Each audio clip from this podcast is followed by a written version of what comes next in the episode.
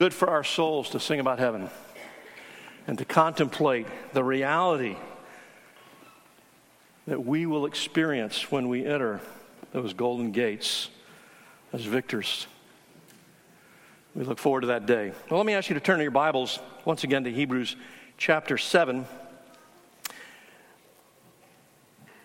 Hebrews chapter 7, as we read, we'll begin in verse 11. I want to tell you, first of all, my wife is an amazing grocery shopper. If there is a spiritual gift of grocery shopping, she has it. Which means if you're younger and needing some help on that, she could disciple you quite well.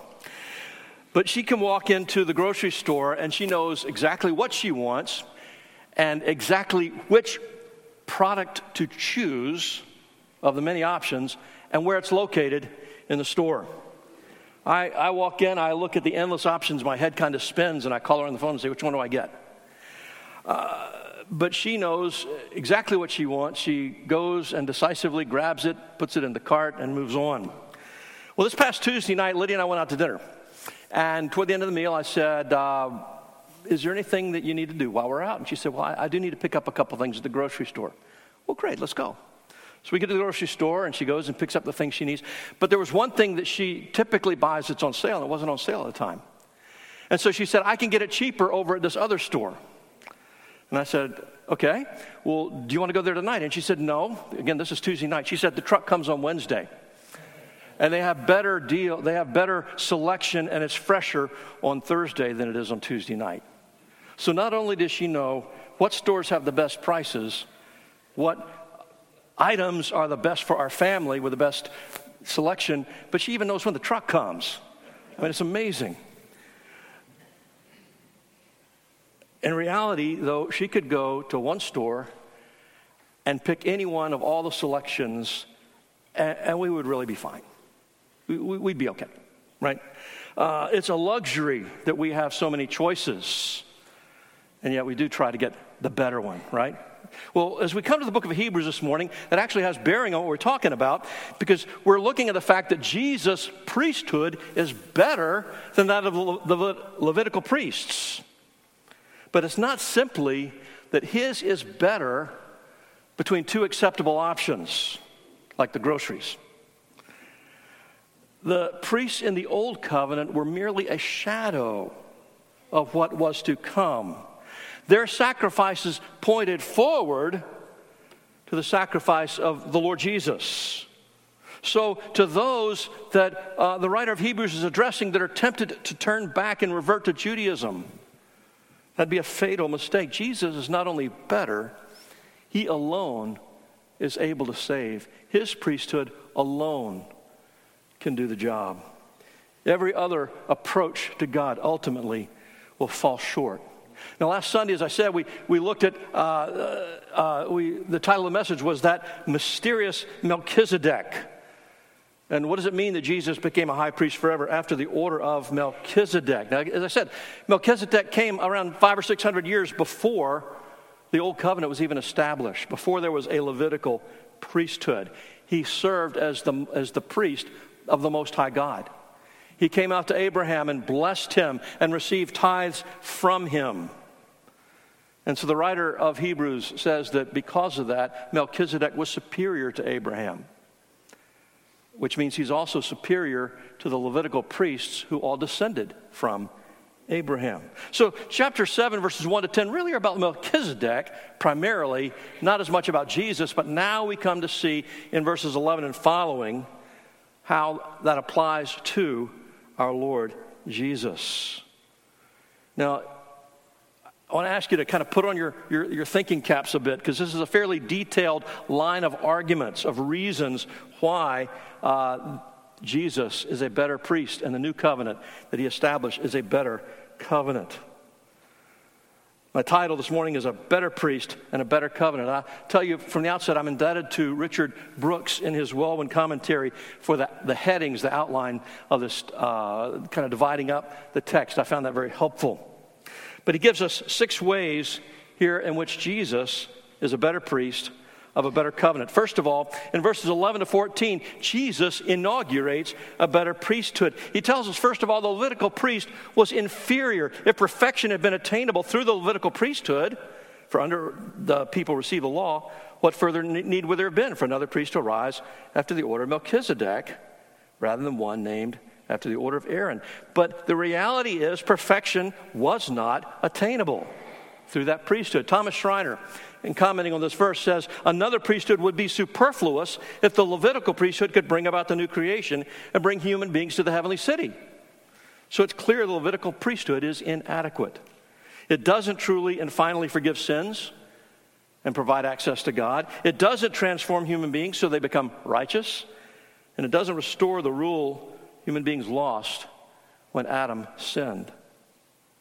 In fact, in chapter 10, verse 4, it says it's impossible for the blood of bulls and goats to take away sin. So you might ask, well, why did God even establish this old covenant Levitical priesthood if it could save no one? Why was there an old covenant? Well, there are two purposes we need to be aware of of the old covenant sacrificial system. One was to reveal what a serious offense sin is to a holy God the constant flowing, uh, spilling of the blood of lambs and bulls and goats is a reminder of just how fatal spiritually sin is before a holy God. But secondly, it provides for us a framework through which to understand the sacrifice and the priestly ministry of the Lord Jesus. This old covenant sacrificial system and the priests were a type or a shadow of what was to come so that we might have a better understanding of the meaning of the cross. And we'll see some of that as we move on. Verse 11 mentions the uh, order of Aaron. Aaron was a uh, part of the tribe of Levi. He was one of the descendants. Not everybody who was descended from Aaron was, uh, excuse me, not everybody descended from Levi was also descended from Aaron. He was part of that. But in the, in the law, we find that Aaron and his sons are named high priests.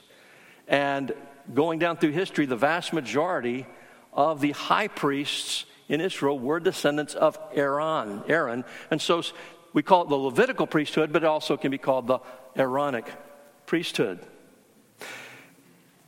But Jesus' priesthood is utterly different. It's new and it is superior to the old priesthood. Jesus was not a descendant of Levi or Aaron, he was a priest after the order of Melchizedek. Jesus would achieve for us a perfect human righteousness. His death and his resurrection would secure that righteousness for you and for me. We read later in Hebrews that all the priestly sacrifices could never take away sins, but they reminded men of their sins.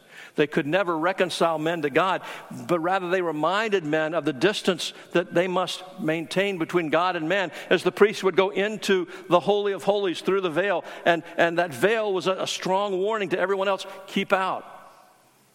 You dare not enter into the presence of a holy God. But Jesus' atoning work represents a change in that priesthood, uh, a change from an ineffective priesthood that makes no one perfect to one in which he can say, It is finished. Jesus' new priesthood, his new covenant priesthood, ushered in a change in the law. Verse 12 through 14 tells us uh, when there's a change in the priesthood, there's necessarily a change in the law as well. And it goes on. The, the word law here, by the way, is the Levitical law. We're not talking about the Ten Commandments. We're talking about the laws of the Old Covenant surrounding the priesthood, the way they were appointed, and how they'd operate. And it's not that Jesus is to be included among the priests, and it's also not that Jesus is the best among this group of priests. He alone is the legitimate high priest who can reconcile us to God. In chapter 9, verse 14, we'll read that Jesus is the mediator of a new covenant. He is that intermediary that reconciles us to God. Now, again, the old covenant required uh, a priest to be a descendant of Levi, but Jesus was descended from Judah. He didn't come from Levi, he was from an entirely different tribe. And his priesthood was unique. It was not a priesthood according to an order of Judah because there were no priests from the line of Judah, but rather it was according to the order of Melchizedek, as we looked at last week. So he introduced a better priesthood. That's our first main point. The second thing I want you to see is that Jesus is a priest by a better qualification. Look at verse 15. This becomes even more evident when another priest arises in the likeness of Melchizedek. In other words, that there's a need for a new priesthood who's become a priest not on the basis of a legal requirement concerning bodily descent, but by the power of an indestructible life. In the Old Covenant, the qualification to be a priest was based on your genealogy, on your family tree. the, that's the legal requirement that's referred to here in verse 16. And by that legal requirement, Jesus was not qualified to serve as an Old Covenant priest. He didn't meet that requirement. He was a descendant of Judah, he was in the wrong tribe. But his genealogy was not the basis of his qualification. His qualification is, we read here, the power of an indestructible life. Again, verse 16. He became a priest not on the basis of a legal requirement concerning bodily descent, but by the power of an indestructible life. And again, we find him quoting once again Psalm 110 and verse 4 that he's a priest forever according to the order of Melchizedek. Now, I want to make an important distinction here because Melchizedek was a priest of the Most High God. Uh, but we have no record of Melchizedek making sacrifices to provide atonement. His priesthood was expressed through blessing Abraham and receiving a tithe from Abraham. And in uh, verse 3 of chapter 7, it tells us that Melchizedek resembled the Son of God. And it tells us he was the king of righteousness. His name means, Melchizedek means king of righteousness. He's the king of Salem or the king of peace. Of course, Jesus established righteousness and is the prince of peace. It tells us he was without father, mother, or genealogy. We have no record of his birth or of his death. That doesn't mean that he didn't actually have those. It means that he just appears on the scene according to the biblical account. So metaphorically speaking, he continues as a priest forever. But that's metaphorically speaking. Our Lord Jesus was born, and he did die, but he conquered death. And his resurrection from the dead was vital to his atoning work. He is qualified to be the priest because he has an indestructible life. Death could not hold him. So he raised from the dead, he ascended to heaven. Chapter 4, verse 14, you remember, says we have a high priest who has passed through the heavens. That's a, a, a, a, fulfillment of that shadow, that picture of the priest passing through the veil into the Holy of Holies.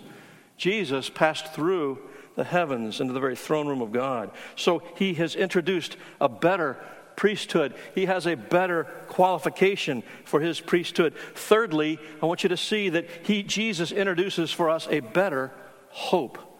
Verse 18 On one hand, the former commandment is set aside because of its weakness and uselessness, for the law made nothing perfect. But on the other hand, a better hope is introduced through which we draw near to God. See, the old covenant we read here is weak and useless. Now, I want to be careful that we understand the meaning of what the writer of Hebrews is saying, what he is saying and what he's not saying. He's not saying that God made a mistake in establishing the old covenant. He's not saying God uh, gave something that was faulty or deficient. The old covenant was always, from its very outset, intended to point forward to the work of Messiah and to, to point forward to the new covenant. But in and of itself, the old covenant the sacrificial system was not sufficient to save anyone. So, in that sense, it is weak and it is useless. And again, recognize the purpose of the writer. He's addressing believers, Jewish Christians, who are feeling pressure to return to the fold of Judaism, whether it's from family members, whether it's from the culture around them. They're, they're, they're, they're feeling the pressure of a life devoted to Christ. In, in, chapter 10, we see that some had their property seized. We see other persecution and challenges they endured. Some were put in prison. And so there was this temptation to, to go back and just, just not continue to persevere any longer.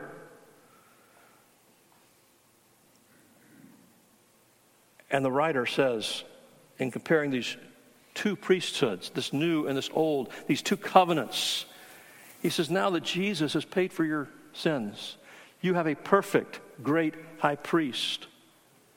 The old covenant can do nothing for you. Now that the, the, what the covenant, old covenant pointed to has been fulfilled, the old covenant is being done away with. It's being abrogated. And, and so he draws attention to the weakness and the inadequacy of that covenant and of that priesthood because no one has ever been justified through the blood of bulls and goats. Even Old Testament saints who, in obedience to the law, made those sacrifices, they are justified through the blood of Christ looking forward. Those sacrifices anticipated or look forward to the perfect sacrifice of Jesus himself. So, this system of atonement established in the Old Covenant made no one perfect, fit no one for heaven. And again, the continual message under that system was keep your distance.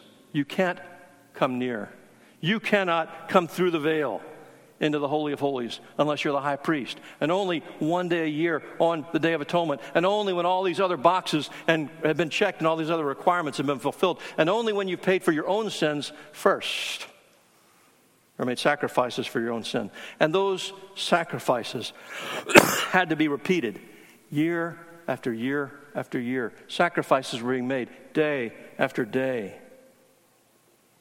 So the, the, the, priestly ministry under the old covenant was, was hopeless. But the Lord Jesus introduces for us a better hope. Verse 19 The law made nothing perfect, but on the other hand, a better hope is introduced through which we draw near to God. Remember, in my introduction, I talked about the fact that in the grocery store, some products are better than other products. Some prices are better than others. Some grocery stores are better than other grocery stores. You have your favorite, I'm sure. But the reality is, whatever you choose, you'll be fine. We have that luxury. But that's not the case when we're talking about the covenant and the priesthood. Jesus is better than all the other priests of the old covenant. But it's not just that he's better, he is the one and the only great high priest. He alone brings the hope of eternal life. He alone can redeem us from sins. If your hope and your trust is not in Jesus, you have no hope. There is no hope for anyone who looks to the old covenant for salvation. Jesus alone redeems us from sin. Jesus alone qualifies us to draw near to God. Jesus alone rules and reigns on a throne of grace. Jesus alone lives forever Jesus alone invites us to draw near, to approach that throne of grace with confidence. And Jesus alone promises to give mercy and grace to help us in our time of need. Only Jesus can introduce us to any true hope that is hope. So, the hope that, that He brings, that hope that is an anchor for our souls, comes from the Lord Jesus. He brings us a better hope. Well, the fourth way that Jesus is a better priest of a better covenant is that Jesus guarantee, guarantees or is the guarantor of a better covenant. Look at verse 20 through 22. It was not without an oath, for those who formerly became priests were made such without an oath. But this one was made a priest with an oath by the one who said, The Lord is sworn and will not change. You're a priest forever. This makes Jesus the guarantor, guarantor of a better covenant. Again, the Levitical priests, they were qualified for the priesthood by their family connections. But again, as we've seen, that priesthood was weak and useless. It accomplished nothing of eternal value. Jesus' priesthood, on the other hand, was prophesied long ago, foreshadowed even 600 years before the Levitical priesthood. But then that priesthood of Melchizedek was interpreted to prophesy Messiah, as I said in Psalm 110. And where God says, I have sworn, chapter 6 tells us, he's taking an oath. He swears by himself, and it is impossible for God to lie. Look with me at chapter 6, verse 17. so, when God desired to show more convincingly to the heirs of the promise the unchangeable character of his purpose, his saving purpose, he guaranteed it with an oath, so that by two unchangeable things, the oath and, the, and, and himself, in which it's impossible for God to lie, we who have fled for refuge might have a strong encouragement to hold fast to the hope set before us. We have this as a sure and steadfast anchor of the soul, a hope that enters the inner place behind the curtain. We draw near to God. No longer is the message, stay away. It's come near.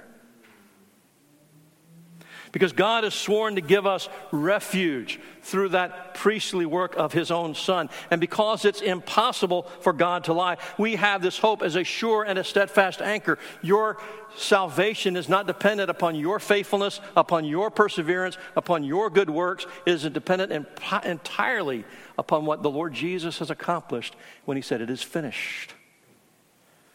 In Sunday school this morning, Pastor Mark was talking about uh, this, this mentality we have of, uh, I don't commit big sins. I, you know, my sins are relatively small. I, am I'm, you know, uh, if, if, if, and he said, if, if you have two people and, and uh, one scores 60 out of 60, or excuse me, if 60 out of 60 is, is, is a passing grade, if you get a 58, you're in no better shape than the guy gets a 38 because you both missed it. And I thought of uh, it's like you have a, a, a, a chasm that's 20 feet across, and it's a 1,000 feet down. And one guy jumps 18 feet, and one guy jumps six feet. Who's in worse shape when they hit the bottom? Makes no difference, right? If you don't get all the way across, you get nowhere. And if we don't have a perfect righteousness, we have none. And only Jesus can give us that perfect righteousness. Only Jesus can give us a sure and steadfast hope. And our hope and our confidence is not based on anything you or I could ever do, it is entirely in what Christ has done for us, sealed in his own perfect blood. He is the guarantor of a better covenant. But I want you to see also his priestly ministry did not end on the cross when he said it is finished. It did not end when he raised from the dead and even when he ascended into heaven. His priestly ministry continues today. So we look at a fifth way that Jesus is a better priest and a better covenant. He carries on a better ministry today, even now. Verse 23 to 25. The former priests were many in number because they were prevented by death from continuing in office. But he, Jesus, holds his priesthood permanently because he continues forever. Consequently, he is able to save to the uttermost those who draw near to God through him, since he always lives to make intercession for them. There were many, many priests of the Old Covenant. There had to be many because they kept dying. And so they kept having to be replaced over and over. It was a temporary priesthood. But it's not only that every priesthood, every priest died, the Levitical priesthood itself eventually was abolished. In 70 AD, the Romans utterly destroyed Jerusalem. They, they destroyed the temple, and the priestly ministry, the sacrifices, ceased. And to this day, the temple is not in use, the sacrifices are not offered, and there is no Levitical priesthood. The priests died, and the priesthood has genuinely been abolished. Now, Judaism recognizes rabbis or teachers, but they have no priests. They have no priesthood. The reality is, apart from Christ, they have no hope. But Jesus conquered death. He rose from the grave. He lives forever. In verse 16, it says he has an indestructible life. And verse 24 says, because he lives forever, his priesthood is permanent. It's not simply that he is up in the glory of heaven, living in eternal bliss. He's actively continuing his priestly service, even now, for everyone who comes to God through him. And this really is the climax of this text, verse 25 the climax of his argument, where he says he is able, consequently, because of his uh, indestructible life, because he lives forever, he is able to save to the uttermost those who draw near to God through him, since he always lives to make intercession for them. Now, if you've hung with me up to this point, and I hope you have, I don't see anybody sleeping. If you are, you're hiding it well. Uh, and again, this is, this is kind of a technical walking through, but if you've hung with me, I'm guessing that you probably did not say, when I woke up this morning, I was really eager to figure out how Jesus is a better priest than all the Levitical priests who died. That probably was not the first thought in your mind. And the reality is, it was much more relevant immediately to a Jewish Christian in that day when the temple sacrifices were still being given. That issue was more immediately relevant than it would be to us. It, it was something they could relate to. Because you and I are not considering a return to Judaism. So you might say, well, how's this passage relevant? Well, I'm glad you asked. And here's your answer verse 25. And I'm going to, to actually treat it in reverse order, if that's okay. First of all, it says he always lives to make intercession for us. There's a reason why he always lives to make intercession for us. We'll get to that in a moment. But I want you to see that this is telling you and me if you are a Christian, if you are in Christ, Jesus is for us. And he's interceding for us. In Romans chapter 8, verses 32 through 34, we read, If God is for us, who can be against us? Who shall bring any charge against God's elect? It's God who justifies. Who's to condemn? Christ Jesus is the one who died. More than that, who was raised, who's at the right hand of God, who is indeed interceding for us. This is not a new thought to the writer of Hebrews. There's a common awareness among the early believers that Christ ascended to the throne and intercedes for us. So far from bringing a charge against one of God's children, Jesus died to justify us so that no charge can stand. Far from receiving any accusation against us, he is for us. Jesus was raised to the de- from the dead. He was ascended to the right hand of the throne of God. And to this very day, he is interceding for us. Our Savior, our great high priest, is never, can never be against us. You might ask, is there anything that Jesus cannot do? And I would say, yes, Jesus cannot, cannot be against us, his people, for whom he's the great high priest. He's declared us righteous through his own righteous life and through his own death and destruction of death on the cross. So he can never be against us, and he can never condemn us. He will never. He's for us. Richard Brooks in his commentary writes this. He says jesus interceding or praying in heaven for his people is the continuing the ongoing aspect of his high priestly work and is one of every true believer's richest consolations. Think of that. One of our richest consolations is that jesus intercedes for us. The calvary part is finished while this priestly part continues I'm reminded of the story of Hannah in 1 Samuel chapter 1. You remember Elkanah and his wife Hannah. He had another wife named Peninnah. Peninnah had a bunch of kids, Hannah had none. And Elkanah loved her dearly, but she was brokenhearted that she had no children. And so they, they went to the temple, and Eli, the high priest, saw uh, Hannah over there weeping, and, and her, her lips were moving as if she was speaking, but no sound was coming out. And he concluded she must be drunk, and he went and chastised her for being drunk in the presence of the temple. Now, when she explained to him the, the, the problem, he quickly uh, quickly uh, uh, stepped back and, in fact, prophesied a year from now, you will have a son, and, and that was true. But this good and godly and faithful high priest did not understand, did not know the struggle, the burden this dear woman was carrying. But you and I have a high priest who knows. He knows your heart. He knows about every struggle you face, and he prays for you. So, Christian, let me ask you are you struggling with your own sin? Jesus is praying for you. Are you struggling uh, way down with a load of care? Jesus is praying for you. He knows all about it. Are you wrestling with temptation? He knows that too. And he was tempted in every way that you are, yet he never sinned. And he prays for, for you. Are you discouraged or maybe even struggling with some depression? Jesus understands. He knows it all all about it. He prays for you. Are you feeling spiritually dry? Are you wrestling with unbelief? Jesus understands, He knows, and He prays for you, whatever may be weighing your heart down. Our Lord knows all about it, and He prays for you. Now, stop for a moment and just think how many people do you pray for? honestly, how many people do you pray for on a regular basis? Do you ever tell people, Oh, I'll pray for you, and then you forget? Uh, I would encourage you if you tell somebody, I'll pray for you, pray for them right that moment. Whether you say, Let's just stop and pray right now, or as soon as they leave. But make sure you remember to pray for them at least then, okay? But we keep prayer lists to try to make sure that we don't forget people we ought to pray for. Our Lord does, Jesus doesn't need a prayer list. He never forgets. Not only does he not forget to pray for you, he knows exactly what to pray for you. He's omniscient. He knows everything about everyone. He's also infinite. Get this. You can only pray for one person at a time.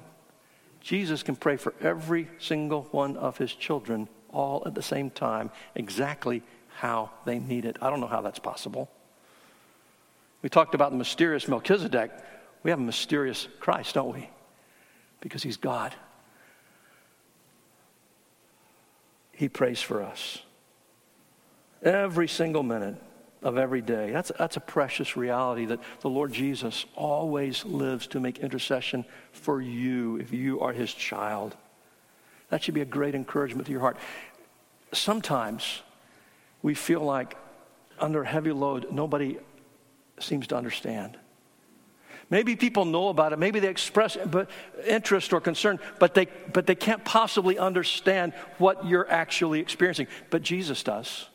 He knows he was a man of sorrows. He was familiar with suffering. He was tempted every way you and I are, yet without sin. And he is omniscient. He knows it all. He's rich in compassion, full of mercy, and he prays effectively for you. Eternity alone will reveal the fruit of our Lord's prayers for us.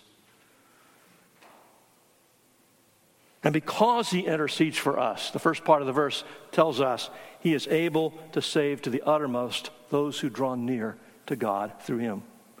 Now, what does this word, what does this phrase mean? He is able to save to the uttermost. It means, as we read in Philippians 1 6, he is able to complete the work he has begun in you. He's able to bring about true perfection he redeemed us. He justified us. He's in the process of sanctifying us, and it's not finished yet, but it's a guarantee that it will be complete. And ultimately, we will be glorified in heaven, and we will receive perfect, glorified bodies, and we will be utterly sinless. Perfection will be completed in His people. In Romans 8, verse 29, it tells us that we were predestined to be conformed to the image of His Son. And that's what He's about doing. And it goes on and it talks about those he predestined, he called, those he called, he justified, those he justified, he glorified. Now we know that glorified or glorification happens when we get to heaven. That doesn't happen yet. But in Paul's mind, it's so absolutely certain that he speaks of it in past tense as an accomplished fact. And the reason it is so certain is because on the cross, Jesus said it's finished, and it was but also because he prays for us, he intercedes for us to actively bring about the completion of the work he has begun in us. Christian, this is good news. We talked in Sunday school about preaching the gospel to ourselves every day. This is part of the gospel. This is part of the good news of our priest, the Lord Jesus, who not only redeems us, but who intercedes or prays for us. It ought to encourage your heart. Jesus really is a better priest of a better covenant. The final, the sixth way that this is a reality is that Jesus possesses a better character. Look at verse 26, if you would. It was indeed fitting that we should have such a high priest, holy, innocent, unstained, separated from sinners, exalted above the heavens. He was a spotless lamb without blemish. He has no need like those high priests to offer sacrifices daily, first for his own sins and then for those of the people, since he did this once and for all when he offered up himself. The Levitical priests were sinners, just like you and I are. So before they could offer a sacrifice for anybody else's sins, they had to offer sacrifice for their own. They could not be, they were not equipped to serve as a priest until their own sins were addressed. Jesus had no sins to address. The Levitical priests were flawed men, however godly and however faithful they may have been. They were still sinful, they were still imperfect, and they needed cleansing. But our Lord did not need a sacrifice for his own sins, he had none.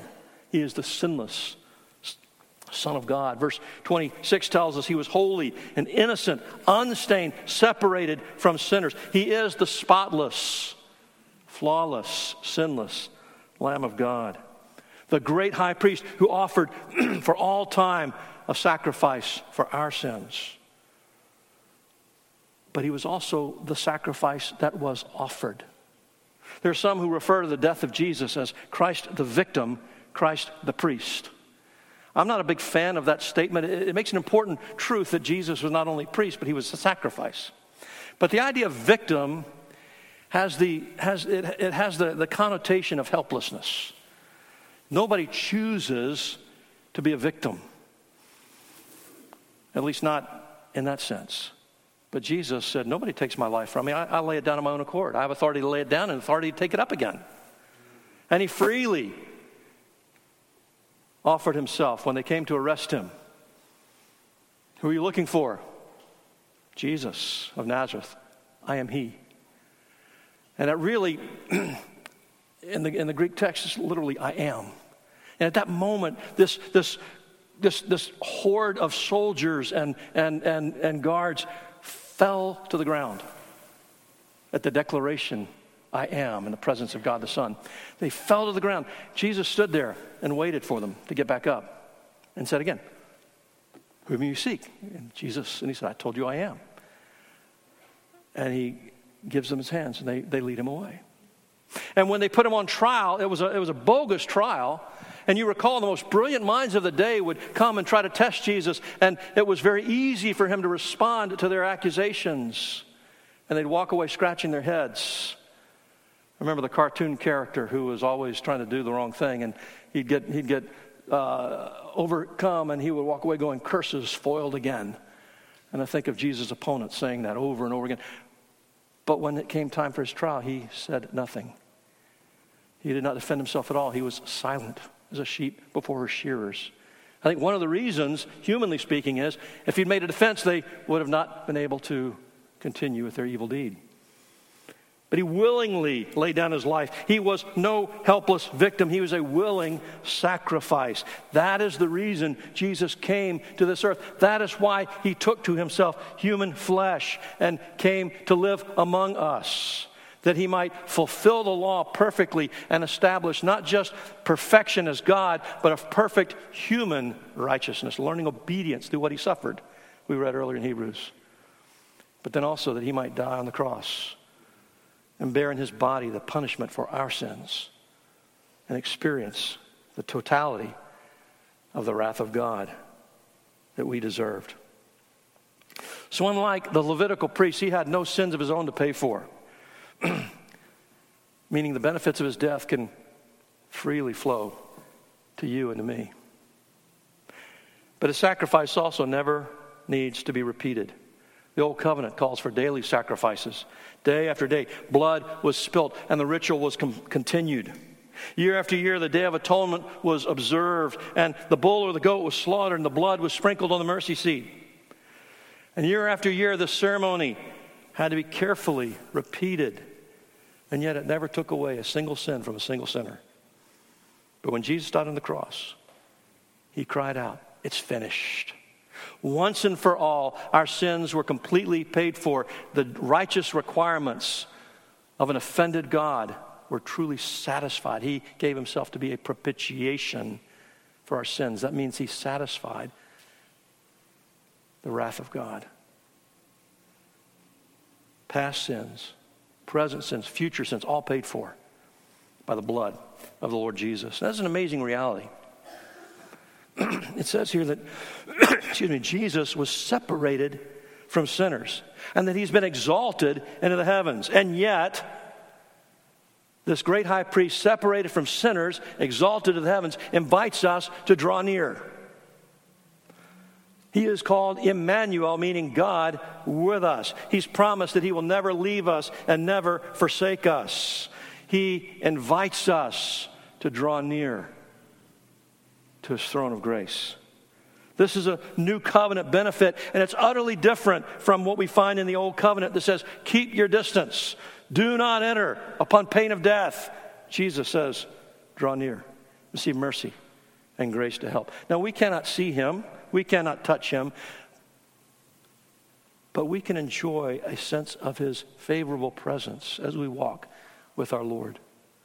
You may not always experience that, but we have those moments where we know the presence or the sweetness of fellowship with Christ. He's separated from sinners, but he is near to his children. Well, there's one final contrast we find in verse 28. The law appoints men in their weakness as high priests. The law, versus or the old covenant, the word of the new covenant, the word of the oath, which came later than the law, appoints a son who's been made perfect forever. Those priests were not perfect. They were weak men. They were not perfect. They could make no one perfect. But that word of oath that came later, that replaced the provisions of the old covenant, it was an oath given by God Himself. And it's impossible, we see, for God to lie. And this oath appoints a man, but not just any man, the man Christ Jesus, a son. Not just any son, the Son of God who is God, who took on to himself human flesh. And as a man, he became perfect forever. Now, again, I said earlier, he was perfect from all eternity as God. But in human flesh, he perfectly obeyed the law. He perfectly met all of the righteous requirements of the law. He achieved for us, his people, a perfect human righteousness. And he bore the sins of his people on the cross. God made him who had no sin, that's Jesus. He made him sin for us. Our sins were accounted to him. He was treated as if he were guilty for our sins. He was imputed to him so that in him we might become the righteousness of God. His righteousness is imputed to us.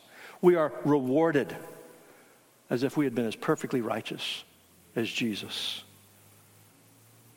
And when he died, he conquered sin. He rose triumphant over sin and over death. And so Jesus became the great and the perfect high priest who continues forever. So let me ask you do you know my Jesus? Do you know this high priest? Jesus died to secure such a great salvation. God went to such great lengths to provide, to establish redemption. Let me ask you young person, adult. We heard this morning in Sunday school a grown man saying, I think I was converted just a few weeks ago. Do you know Jesus? Have you put your faith and your trust in Him? Is He your refuge? Because there is no other name among men by which we must be saved. There is no other priesthood. There is no other refuge that will give us life that is life. There is no other mediator between God and man. And there is no hope apart from Jesus Christ. But He is an anchor for our souls. And He says, Come to me, all you who are weary and heavy laden. I will give you rest. Whoever comes to me, I will never drive away. He invites you. If you're not in Christ, if you're not sure you're in Christ, come to Him. Put your faith and trust in Him. If you need to talk to somebody about that, we're here. We'd be delighted. Any one of our elders, any one of, any one of our members would be delighted to speak with you about these things. Kids, talk to your mom and dad about these things. Or us. We're, we want you to know Christ. And finally, Christian, are you struggling in any area, whatever, uh, whatever it may be? Does it seem like nobody else really gets it? Nobody, nobody understands. They say they care, but, but how can they really care? Jesus knows all about it. Jesus understands your pain. He understands your sorrow. He understands your isolation. He understands your loneliness. He understands your disappointment. He understands your guilt and your sorrow. He understands all of it. He knows all about it. And He prays for you, even now. Even now, as you sit there in the, your seat, hearing the word, He prays that your, the word will be effective in your life, bearing fruit for eternity. Jesus Christ is the better priest of a better covenant. He is what your soul needs. He is the solid rock on which we stand, the anchor for our souls.